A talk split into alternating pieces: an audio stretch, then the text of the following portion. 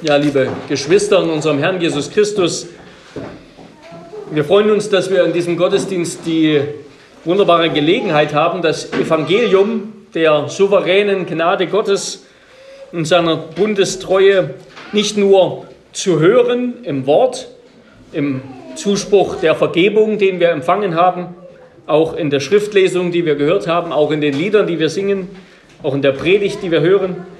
Ja, wir empfangen seine Gnade nicht nur im Wort, sondern auch im Zeichen, im Bundeszeichen der Taufe, der Taufe von Rahel Eva Fehr. Wir freuen uns, dass Gott uns das zeigt. Ja, und jede Taufe in der Gemeinde ist eine Gelegenheit für jeden von uns, über unsere eigene Taufe in neuer Dankbarkeit nachzudenken und ermutigt zu sein für Gottes, über Gottes Gnade, über seine Zusagen, die er jedem von uns persönlich gegeben hat.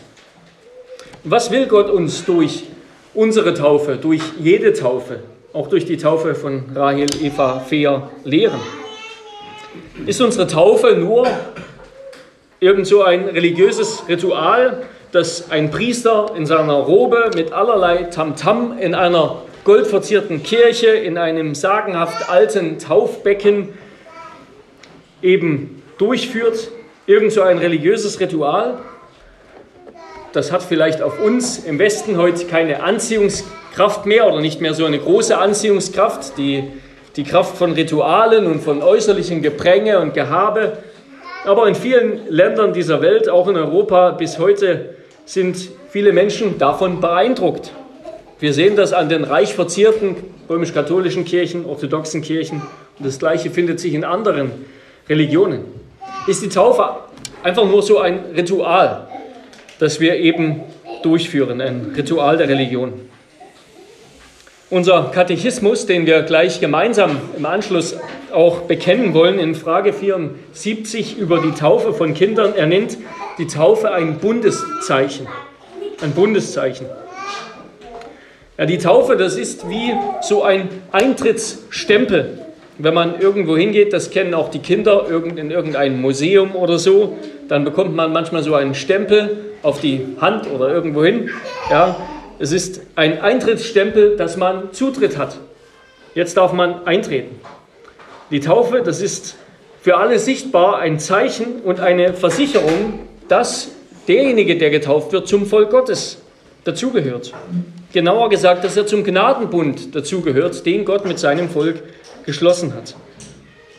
Und als ein solches Zeichen entspricht die Taufe der Beschneidung, die auch so ein Eintrittsstempel, so eine Zugangskarte sozusagen, ein Zugangszeichen für die Nachkommen Abrahams und das Volk Israel war. Und die Hauptbelegstelle dieser Verbindung von Taufe und Beschneidung, die ist eben Kolosser 2, die Verse 11 bis 13. Und wir wollen uns das anschauen, wie die Beschneidung ein Vorläufer ist und die Taufe sozusagen das Zeichen der Beschneidung erfüllt und auch ersetzt hat. In Christus, der sie, der sie erfüllt hat, unsere, die Beschneidung. Wir wollen uns das anschauen unter den drei Punkten im Faltblatt. Erstens die Beschneidung Israels, zweitens die Beschneidung Christi und zuletzt unsere Beschneidung und das Zeichen der Taufe. Erstens also die Beschneidung Israels. Wenn ihr gerade ja, mitgelesen habt, dann habt ihr gemerkt, im Kontext von Kolosser 2 geht es um den Glauben. Wir können noch mal mit reinschauen. Paulus ermahnt die Kolosser, dass sie so weitermachen, wie sie schon begonnen haben, nämlich im Glauben. Christsein beginnt im Glauben und es geht weiter im Glauben. Sie sollen sich nicht verführen lassen von irgendwelchen höheren Weisheiten, von irgendwelchen Philosophien, von alten Überlieferungen, von falschen, auch jüdischen Lehrern. Sie haben im Glauben an den Herrn Jesus Christus begonnen und so sollen sie weitermachen. Er ist das solide Fundament, er ist der fruchtbare Boden unseres Lebens. Und darum müssen wir immer in ihn verwurzelt und auf ihn aufgebaut sein.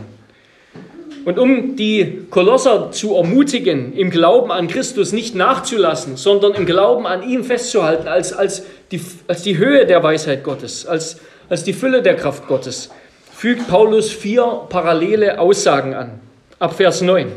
Ihr könnt das sehen, dass es immer in ihm, in ihm, in ihm, ja. Ab Vers 9, in ihm wohnt die Fülle, die ganze Fülle der Gottheit leibhaftig. Und in ihm seid ihr zur Fülle gebracht, der das Haupt jeder Herrschaft und Gewalt ist. In ihm seid ihr auch beschnitten mit einer Beschneidung nicht von Menschenhand. Durch das Ablegen des fleischlichen Leibes der Sünden in der Beschneidung des Christus, da ihr mit ihm begraben seid in der Taufe. In ihm seid ihr auch mit auferweckt worden durch den Glauben an die Kraftwirkung Gottes, der ihn aus den Toten auferweckt hat. Inwiefern ermutigen uns diese Aussagen im Glauben an Christus oder zum Glauben an Christus? In Christus ist, so sagt Paulus, ist Gott mit der Fülle seines Lebens, ist die, die ganze Fülle der Gottheit, der Macht Gottes, der Gerechtigkeit Gottes, des Lebens Gottes Mensch geworden, ist in die Schöpfung eingegangen. Sie ist uns nahe gekommen. Sie ist nicht mehr fern, sondern sie ist nahe. Unser König und Retter, Jesus Christus, er ist nicht fern von uns, sondern er ist ganz nah. Er ist leibhaftig Mensch und tritt für uns ein. Und mit seiner Macht übertrifft er alle irdischen und teuflischen Mächte. Und zweitens, in Christus ist Gott gekommen, um uns zu beschneiden.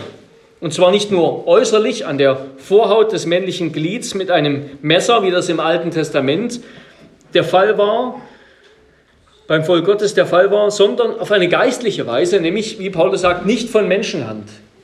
Er ist gekommen, um uns zu beschneiden, nicht von Menschenhand. Warum? Warum brauchen wir Beschneidung? Was hat es mit dem Gedanken der Beschneidung auf sich? Weil, so sagt Paulus, weil unser Leib, unser Körper, weil wir als Menschen von Leib und Seele von Sünde, von Unreinheit, von Götzendienst befleckt sind. Ja, wie es heißt in Vers 13, weil wir tot sind in den Übertretungen und dem unbeschnittenen Zustand unseres Fleisches. Also der unbeschnittene Zustand unseres Fleisches meint, dass wir als Menschen beherrscht sind von der Macht der Sünde. Wir waren unter der Herrschaft des Fleisches, nicht frei, um Gott zu dienen, sondern beherrscht von Sünde, beherrscht von Götzendienst. Also zwischen Mensch und Gott, ja, besteht ein Problem, sagt Paulus, das nicht von Menschenhand gelöst werden kann. Auch nicht durch das ganze äußerliche Gehabe und die Frömmelei und die Askese des Leibes. Paulus wird dann später darüber reden, weiter in Kapitel 3 über all, all, alle mögliche alles mögliche Gehabe, alle mögliche Askese und Frömmelei der Religionen. Dadurch werden wir kein besserer Mensch, indem wir meditieren oder irgendwelche geistlichen Übungen verrichten, Ikonen anbeten, an Messen teilnehmen, nach Rom pilgern oder sonst etwas, uns einfach eben der Freuden der Welt enthalten. Nein, du bleibst der gleiche sündenbehaftete Mensch, nur mit weniger Freude und einem etwas dickeren Anstrich und Anschein von Frömmigkeit, sagt Paulus. Die Lösung dieses Problems, die kann nicht von Menschenhand herbeigeführt werden, sondern Gott selbst muss das tun. Gott selbst muss das alte, fleischliche, sündhafte Wesen und Dasein abschneiden. Er muss übernatürlich an uns wirken. Er muss ein neues Leben schenken und das alte abtöten. Und damit wir das besser verstehen, will ich, dass wir mal uns die Beschneidung anschauen, wie Gott sie Abraham gegeben hat. Das ist in Genesis 17, 1. Mose 17.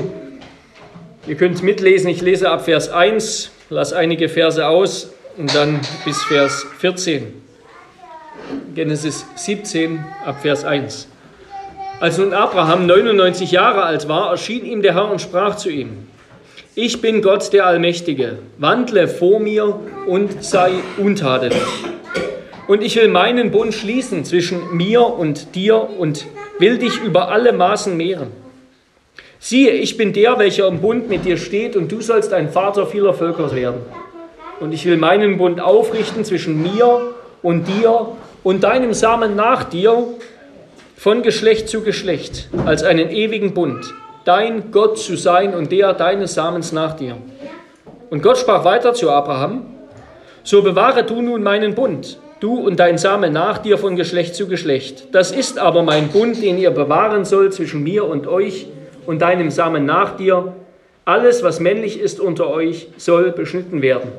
und ihr sollt am Fleisch eurer Vorhaut beschnitten werden. Das soll ein Zeichen des Bundes sein zwischen mir und euch. Und ein unbeschnittener Mann, einer, der sich nicht beschneiden lässt am Fleisch seiner Vorhaut, dessen Seele soll ausgerottet werden aus seinem Volk, weil er meinen Bund gebrochen hat. Ja, Gott hat also den Abraham erwählt, das lesen wir schon früher in Genesis, obwohl er ein Heide war, ein Götzendiener, und er hat einen Bund mit ihm geschlossen, aus Gnade.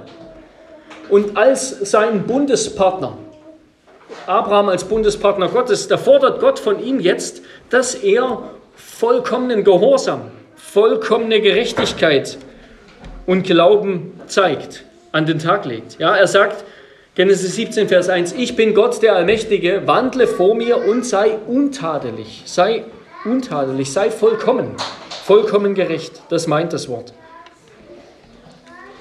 Wenn Abraham so lebt, im Bund mit Gott, dann wird er von Gott das Urteil empfangen, dass er untadelig ist, dass er gerecht ist.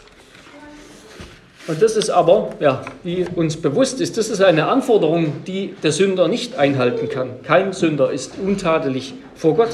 Umso wunderbarer ist es ja, dass wir zwei Kapitel früher, Genesis 15, Vers 6, schon lesen, dass diese wunderbare Aussage, Abraham glaubte Gott und das rechnete er ihm als Gerechtigkeit an. Ja, Gott hat Abraham schon als untadelig angesehen, schon als gerecht angesehen, weil er, weil Abraham Gott vertraut hat. Schon damals hat Gott einen Bund mit ihm geschlossen, indem er zwar Strafe für Bundesbruch ankündigt, ja, wir erinnern uns diese Vision Abrahams mit den zerteilten Tieren, das ist das, was dem passieren wird, der den Bund bricht, aber er hat zugleich auch angedeutet, dass er diesen Bund erfüllen wird, dass er sogar den Bundesbruch tragen wird. Er allein ist hindurchgegangen durch die zerteilten Tiere in diesem Traum Abrahams, wo dieser glühende Feuerofen durch die zerteilten Tiere hindurchgegangen ist. Ja, die Beschneidung ist das Zeichen des Gnadenbundes, den Gott mit Abraham geschlossen hat, schon in Genesis 15. Sie ist einerseits eine Androhung des Gerichts und sie ist zugleich auch die Verheißung eines kommenden Retters. Ja, es wird etwas in der Beschneidung am menschlichen Fleisch abgeschnitten, noch dazu an einer sehr sensiblen Stelle. Und das ist ja keine Freude, sondern ein blutiger Schmerz und eine Androhung. Wer den Bund Gottes bricht, wer nicht untadelig und gerecht vor dem Herrn lebt, wer ihn nicht fürchtet, wer ihm nicht vertraut, der wird abgeschnitten von seinem Bund, der wird sterben. Und wir sehen, dass Gott damit ernst macht. Er hat, es, er hat damit ernst gemacht bei der ersten Generation der Israeliten, die im großen Exodus aus Ägypten herausgeführt wurden unter Mose. Weil sie Gott nicht vertrauten, dass er sie ins Land Kanaan führen kann, wurden sie allesamt abgeschnitten. Sie mussten allesamt in der Wüste sterben und erst dann in Josua 5 wird die nächste Generation des Volkes wieder aufs Neue beschnitten. Aber zugleich, also Beschneidung ist einerseits eine Androhung des Gerichts, eine Warnung. Aber zugleich geschieht diese Beschneidung eben auch am männlichen Fortpflanzungsorgan. Und Gott wird nicht müde zu betonen in diesen Versen, dass Abraham und allen seinem Nachkommen, seinem Samen nach ihm, dass ihnen die Verheißung gilt, dass ein Nachkomme, dass ein Same aus dem großen Volk heraustreten wird, der blutig abgeschnitten wird. Es wird dieser eine kommen, der anstelle des ganzen Volkes abgeschnitten wird. Ja, es ist notwendig, dass das alte, sündhafte, ungläubige, harte Herz, das tote Fleisch Abrahams und seiner Nachkommen abgeschnitten wird, damit er untadelig lebt. Der Sünder muss sterben. Der Sünder muss sterben. Da führt kein Weg daran vorbei. Und die Opfer, die, uns, die Gott dann dem Volk Israel im Alten Testament gibt, die waren der Ersatz dafür. Die waren so eine Art Beschneidung. Ja?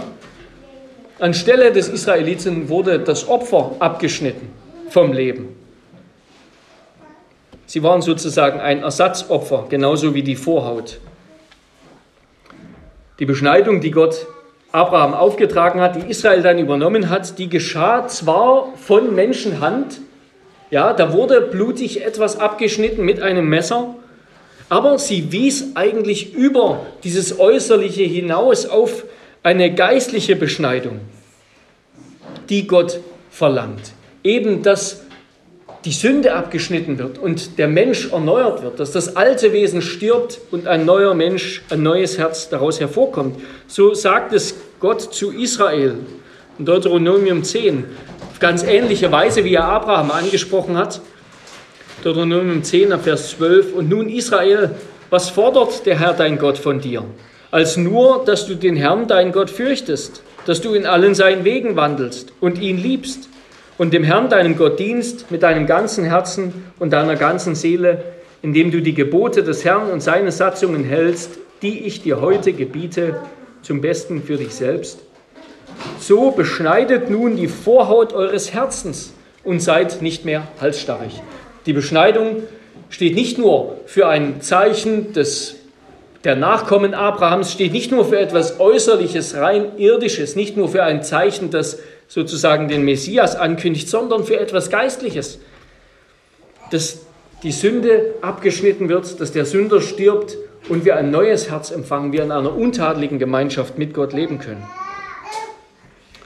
Die Beschneidung Abrahams als seiner Nachkommen, die im Bund mit Gott sind, alle Nachkommen Abrahams, weil sie Nachkommen Abrahams sind, die war also eine Warnung und eine Verheißung zugleich.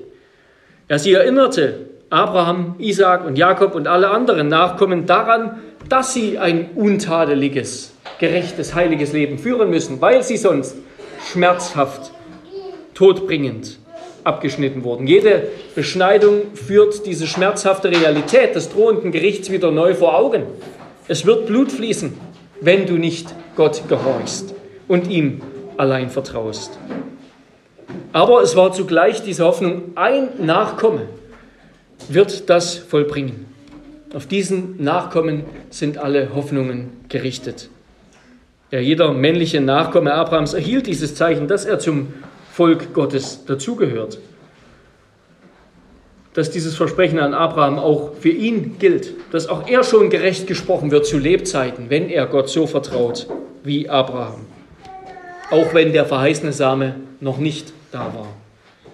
Damit komme ich zum zweiten Punkt zur Beschneidung Christi. Ja, das Neue Testament kommt dann eben mit der frohen Botschaft, verkündigt uns die frohe Botschaft, dass dieser eine Name, Nachkomme Abrahams, dieser eine Same Abrahams gekommen ist und dass das niemand anderes ist als Jesus Christus. Er führte ein untadeliges, ein vollkommen gerechtes, ein sündloses Leben vor Gott. Er wurde dem Anspruch, den Gott an seinen Bundespartner hat, den Gott an Abraham hat, wurde er vollkommen gerecht. Ja, es war Gott selbst, der gekommen ist, um seine Forderung an Abraham einzuhalten, sie zu erfüllen für einen jeden Einzelnen von Abraham und Abrahams Nachkommen. Christus hat an deiner Stelle, wenn du auf ihn vertraust, hat an deiner Stelle Gottes Forderung bereits ein für alle Mal erfüllt. Glaubst du das? Glaubst du, dass Gott dir durch Glauben an Christus sein tadelloses Leben anrechnet, sodass du mit seiner Gerechtigkeit begleitet bist, ohne Makel, auch wenn du noch täglich fällst und sündigst. So sind wir doch alle Zeit umkleidet mit der vollkommenen Gerechtigkeit Christi, die wir haben, indem wir auf ihn vertrauen, auf ihn abstellen, in ihm ruhen. Aber nicht nur das, sondern Christus, nicht nur, dass Christus sozusagen dieses untadelige Leben führte, was Gott gefordert hat, sondern er war auch zugleich der, der abgeschnitten wurde, abgeschnitten vom Land der Lebendigen. Er war das blutige Opfer. Als er am Kreuz starb, da sah Gott in ihm den alten Menschen, wie Paulus schreibt in Kolosser 2, den alten Menschen, der tot, tot ist in den Übertretungen und dem unbeschnittenen Zustand des Fleisches. Ja, Christus ist im dem fleischlichen Leib der Sünde gestorben. In ihm wurde er abgeschnitten, getötet und ein für alle Mal vernichtet, sodass die Macht der Sünde auf den Menschen kein Ansatzpunkt mehr hat. Wenn Paulus hier von der Beschneidung des Christus redet, von der Beschneidung Christi in Kolosser 2, Vers 11, dann meint er damit zuerst einmal den Tod Jesu. Das ist die Beschneidung des Christus. Sein Tod. Er wurde stellvertretend für Abraham, für alle Bundeskinder und alle Bundesglieder, wurde er abgeschnitten. Und das Evangelium ist die Botschaft, dass diese Verheißung allen Menschen gilt. Nicht mehr nur den leiblichen Nachkommen Abrahams, sondern allen, die wie Abraham auf Gott vertrauen und glauben. Wir können vor Gott stehen wegen der Tadellosigkeit unseres Herrn Jesus Christus. Und in unserem Leben ist die Macht der Sünde schon überwunden, weil sie in ihm überwunden wurde, in seinem Kreuz überwunden wurde. Ja, er hat uns versöhnt mit dem Leib seines Fleisches durch den Tod, Christus, um uns heilig und tadellos und unverklagbar darzustellen vor Gottes Angesicht. Wenn wir im Glauben gegründet und festbleiben und uns nicht abbringen lassen von der Hoffnung des Evangeliums, so schreibt Paulus in Kolosse 1, Vers 21 bis 23. Also nicht Religiosität, nicht Askese oder fromme Weltflucht oder irgend so etwas retten, sondern Christus. Der christliche Glaube, der hat nichts mit, nichts mit religiösen Gewändern, nichts mit Gehabe, mit Weihrauchfässchen, mit Ikonen, mit wirren Erfahrungen, mit Gefühlswallungen, schon gar nicht mit Freudlosigkeit oder Trockenheit zu tun. Ja, das alles können wir uns schenken. Die ersten Christen, die haben in den Katakomben Roms, in den unterirdischen Grabanlagen und Grüften, unterirdischen Friedhöfen Roms Gottesdienst gefeiert. Da war kein Pomp und kein Glanz und kein Schein und es hat Gott gefallen. Gott sieht das Herz an, ob es Glauben hat, wie er schon bei Abraham getan hat. Äußeres religiöses Gehabe aus einem toten Herzen durchschaut Gott sofort. Aber weil wir mit Christus gestorben sind und weil wir zu ihm gehören, deshalb möchte Gott auch von uns, dass wir ein untadeliges Leben führen, als neue Menschen, die eben dem fleischlichen Leib der Sünde abgestorben sind. Er möchte, dass wir im Glauben wandeln und nicht mehr am widerwilligen Fleisch der Sünde, nicht mehr am selbstgefälligen Götzendienst. Und er hat uns dazu befähigt. Und damit komme ich zum dritten Punkt, unsere Beschneidung und das Zeichen der Taufe. Unsere Beschneidung und das Zeichen der Taufe. Ja, das, das grundlegende Muster, das wir hier finden, ist, dass das, was Christus erfahren hat, das haben wir in und mit Christus erfahren. Und die Verbindung, die zwischen uns und Christus besteht, die ist von Seiten Gottes der Gnadenbund, der Gnadenbund, in dem wir durch Gottes gnädige Erwählung sind, und ist von unserer Seite aus der Glaube, den der Geist durch das Wort wirkt. Was Christus erfahren hat, das haben wir erfahren, indem wir durch Glauben mit ihm verbunden sind. Ja, er hat auch euch, so schreibt Paulus, die ihr tot wart in den Übertretungen und dem unbeschnittenen Zustand eures Fleisches, mit ihm lebendig gemacht, indem er euch alle Übertretungen vergab. Und vorher hat er geschrieben, dass wir mit ihm begraben sind. Mit ihm begraben, mit ihm lebendig gemacht. Seine Erfahrung wird effektiv unserer Erfahrung. Effektiv. Wenn wir glauben, dann sind wir keine alten Menschen mehr. Wir sind nicht mehr die wir einmal waren, sondern wir sind effektiv in unserem Dasein neue Menschen. Dem alten, unbeschnittenen Zustand von Sünde und des Fleisches, der Sünde und des Fleisches gestorben. Das haben wir ein für alle Mal abgelegt, als wir mit Christus vereinigt wurden. Unsere Beschneidung geschah sozusagen in seiner Beschneidung. Indem er dem alten Wesen der Sünde starb, starben auch wir dem alten Wesen der Sünde. Und wir gehören durch Gottes Gnade zum Gnadenbund, in den Gott uns ohne unser Wissen und Zutun hinein erwählt hat, von Ewigkeit her. Ja, wir wurden, so schreibt Paulus in Vers 12, wir wurden mit ihm begraben und zu einem neuen Leben auferweckt. Und das geschah eben nicht von Menschenhand, sondern das hat Gott alles ohne unser Zutun getan. Das hat Gott allein getan, nicht von Menschenhand. Keiner von uns hat das bewirkt, hat irgendetwas dazu bewirkt, dass wir glauben, dass wir gerettet sind. Es ist allein Gottes Werk. Und jetzt, wenn wir leben, wie leben wir auf die Weise, die Gott gefällt? Wie sterben wir dem alten Menschen der Sünde? Wie sterben wir der Angst vor dem Tod, der Lust des Fleisches, dem Hang zum Egoismus, dem böswilligen, eigensinnigen Denken, dem Neid, dem Hass, der Habgier, der Zügellosigkeit, der Undankbarkeit? Wie sterben wir all dem und leben ein neues Leben? Und Paulus sagt hier, es beginnt mit dem Glauben. Es beginnt mit dem Glauben. Das ist der Same des neuen Lebens in uns. Richte deinen Blick auf das Kreuz und höre auf das Wort vom Kreuz und glaube, dass Gott dich durch seine übernatürliche Kraftwirkung, als er Christus in den Tod gebracht hat und ihn wieder von den Toten ins Leben gebracht hat, dass er dich dort von der Herrschaft der Sünde befreit hat und von der Herrschaft des Todes, die auf die Sünde folgt. Und wenn du das glaubst, dann tu Buße. Dann wende dich ab von dem alten, von dem verdammten Leben der Knechtschaft unserer Sünde und lebe aus der Freude an ihn in neu gewonnener Freiheit. Er hat dir das Leben geschenkt. Er führt dich ins ewige Leben in seiner Fülle. Wie Paulus dann später ausführt, Christus ist das Haupt jeder Herrschaft und Gewalt. Nicht länger der Teufel, nicht länger die Sünde. Keine irdische oder geistliche Macht beherrscht uns, sondern Christus durch seinen Geist. Das wollen wir im Glauben ergreifen. Ja, wo ist jetzt die Taufe? Bis ganz ans Ende aufgeschoben. Paulus schreibt, dass wir mit ihm begraben wurden in der Taufe. Die Beschneidung war, wie wir das gehört haben, die war eine Prophezeiung, eine Ankündigung des kommenden Retters, des Samens, der Abraham und alle seine Nachkommen erlösen wird. Und Christus hat diese Prophezeiung der Beschneidung erfüllt. Er ist der Leib wie Paulus später sagt, der Leib, die, die Wirklichkeit aller Verheißungen des Alten Testaments. Er ist der, der sie erfüllt hat und darum hören sie auf. Die Schatten hören auf.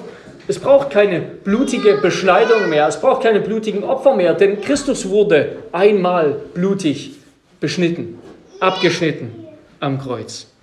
Wer jetzt noch an der Beschneidung festhält, so führt Paulus das auch in anderen Briefen aus, der hält am leblosen Schatten fest. Der will immer noch durchs Gesetz gerecht werden. Und der muss auch wieder, wie Abraham, vollkommen und untadelig vor Gott leben. Und weil er versagt, wird er verdammt werden. Aber wir halten uns nicht länger an die Beschneidung, die in Christus erfüllt wurde. Und jetzt hat, so Paulus, die unblutige Taufe die Beschneidung als ein Zeichen der Zugehörigkeit zum Volk Gottes ersetzt. Wir finden viele, ja, viele Übereinstimmungen oder Gemeinsamkeiten von Taufe und Beschneidung. Auch die Taufe ist ein Zeichen der Errettung und des Gerichts. Wir könnten jetzt durch das ganze Alte und Neue Testament hindurchgehen und sehen, wie sozusagen das Eintauchen in Wasser, wie die Flut des Wassers, das Eintauchen in das Gericht, wie das wie das immer wieder ein Zeichen von, das Eintauchen in das Wasser, wie das ein Zeichen von Gericht und Neuschöpfung ist. Schon ganz am Anfang bei der Sintflut, beim Exodus, wo Israel durch das Rote Meer hindurchgegangen ist, trockenen Fußes, aber die Ägypter darin untergegangen sind. Also auch die Taufe ist ein Zeichen des Gerichts und der Errettung. Und wie die äußerliche Beschneidung des Fleisches auf eine geistliche Wirklichkeit, auf eine Beschneidung des Herzens, auf einen neuen Menschen hinweist, auf eine geistliche Wirklichkeit, so verweist auch die Wassertaufe auf eine geistliche Wirklichkeit. Nämlich, wie Paulus hier sagt, wir sind mit ihm begraben worden in unserer Taufe. Die Taufe steht für das Begräbnis, für das Begräbnis des alten Menschen. Der alte Raphael, der alte, jetzt kannst du hier deinen Namen einsetzen und dürfen wir die Namen unserer Kinder einsetzen, ist gestorben mit Christus. Und sie steht auch, die Taufe steht dann auch für unsere Auferstehung aus den Fluten des Todes. In der Auferstehung, in der wir jetzt durch Glauben leben, in der Kraft des Geistes. Und genauso wie ganz Israel samt allen Kindern getauft wurde, als es durch das Rote Meer zog, wie Paulus schreibt, 1. Korinther 10, so und wie alle Nachkommen Abrahams das Zeichen, das Bundeszeichen der Beschneidung empfangen haben, so auch heute. Es bleibt bestehen, dass Gott die Kinder seines Bundesvolkes in seinen Gnadenbund einschließt. Gott hat sie einmal eingeschlossen bei Abraham und deinem Samen nach dir gilt die Verheißung des Gnadenbundes und so ist es bis heute. Und deshalb ist es auch besser, von, von Bundestaufe zu reden, als von Kindertaufe. Ja, die Bundestaufe des Gnadenbundes mit seinem Volk, die gilt auch unseren Kindern. Und darum gilt auch Rahel Eva fair die Verheißung, die Verheißungen der Gnade Gottes. Was Abraham verheißen war, was Christus erfüllt hat, das gilt auch ihr, das empfängt auch sie in der Zusage der Taufe. Ihre Taufe ist für sie ganz persönlich das Versprechen, dass sie im Glauben ergreifen soll, dass Christus an ihrer Stelle abgeschnitten wurde, gestorben ist und dass er sie mit einer vollkommenen Gerechtigkeit beschenkt, ihr alle ihre Sünden vergibt und sie zu einem neuen Leben befähigen will, das eben nicht mehr beherrscht ist von Teufel und Fleisch, sondern vom Geist Gottes. Und das gilt auch für alle Kinder, alle Kinder, die jetzt hier sind. Ja, wenn ihr getauft seid, dann hat Gott euch versprochen, dass er euch alle eure Sünden vergeben will, dass er euch seinen Geist schenken will und damit das neue, das ewige Leben. Dass er unser Gott sein will und der unseres, unserer Nachkommen, der unserer Kinder. Diese Verheißung hat Gott nicht zurückgenommen. Und das gilt auch den Eltern. Er hat auch uns versprochen, dass er unser Gott sein will und der unserer Nachkommen nach uns. Und wie es eben in unserem Katechismus heißt, den wir gleich bekennen wollen, unseren Kindern wird nicht weniger als uns im Blut Christi die Erlösung von den Sünden und der Heilige Geist, der den Glauben wirkt, zugesagt.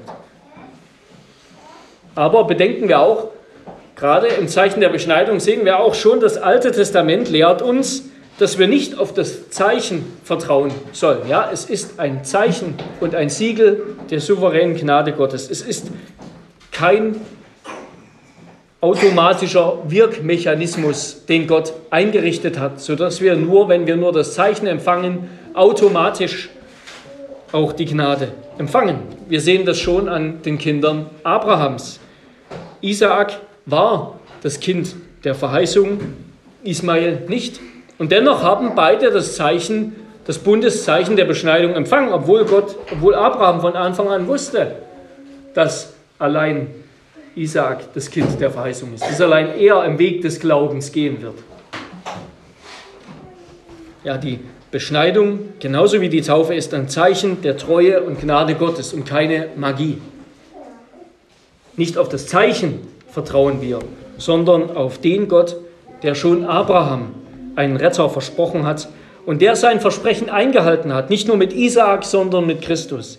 Auf ihn vertrauen wir und leben in dem Vertrauen nach seinem Wohlgefallen, dass der alte Mensch der Sünde, dass die Macht der Sünde gebrochen ist über uns und über unsere Kinder. Christus ist der Herr der Welt, er ist der Retter. Amen. Amen. Lasst uns beten. Herr unser Gott, wir danken dir, wie du uns, wie du deinem Volk im Zeichen der Beschneidung und dann auch der Taufe das geistliche Werk vor Augen führst, dass du uns versprochen hast, dass du an deinem Volk getan hast durch deinen Sohn Jesus Christus, dass nämlich in ihm der Sünder gestorben ist und gerechterweise verurteilt wurde. Aber Herr, dass wir nun nicht in Ewigkeit verdammt sind, sondern Christus an unserer Stelle, er, der vollkommen gerecht war, der untadelig war, ihn konnte der Tod nicht halten. Er, der Sohn Gottes, hat den Tod überwunden durch den Geist Gottes. Und in ihm haben auch wir schon ein neues Leben empfangen, das nicht mehr beherrscht ist von Sünde, das nicht mehr mit der Aussicht des Todes sich begnügen muss, mit der Aussicht des Gerichts, sondern ein neues Leben, das unter der Kraft des Heiligen Geistes steht. Und wir bitten dich, dass dieses Leben in uns beginnt und dass du es immer neu in uns beginnen lässt durch die Kraft deines Geistes in uns und unseren Kindern. Amen.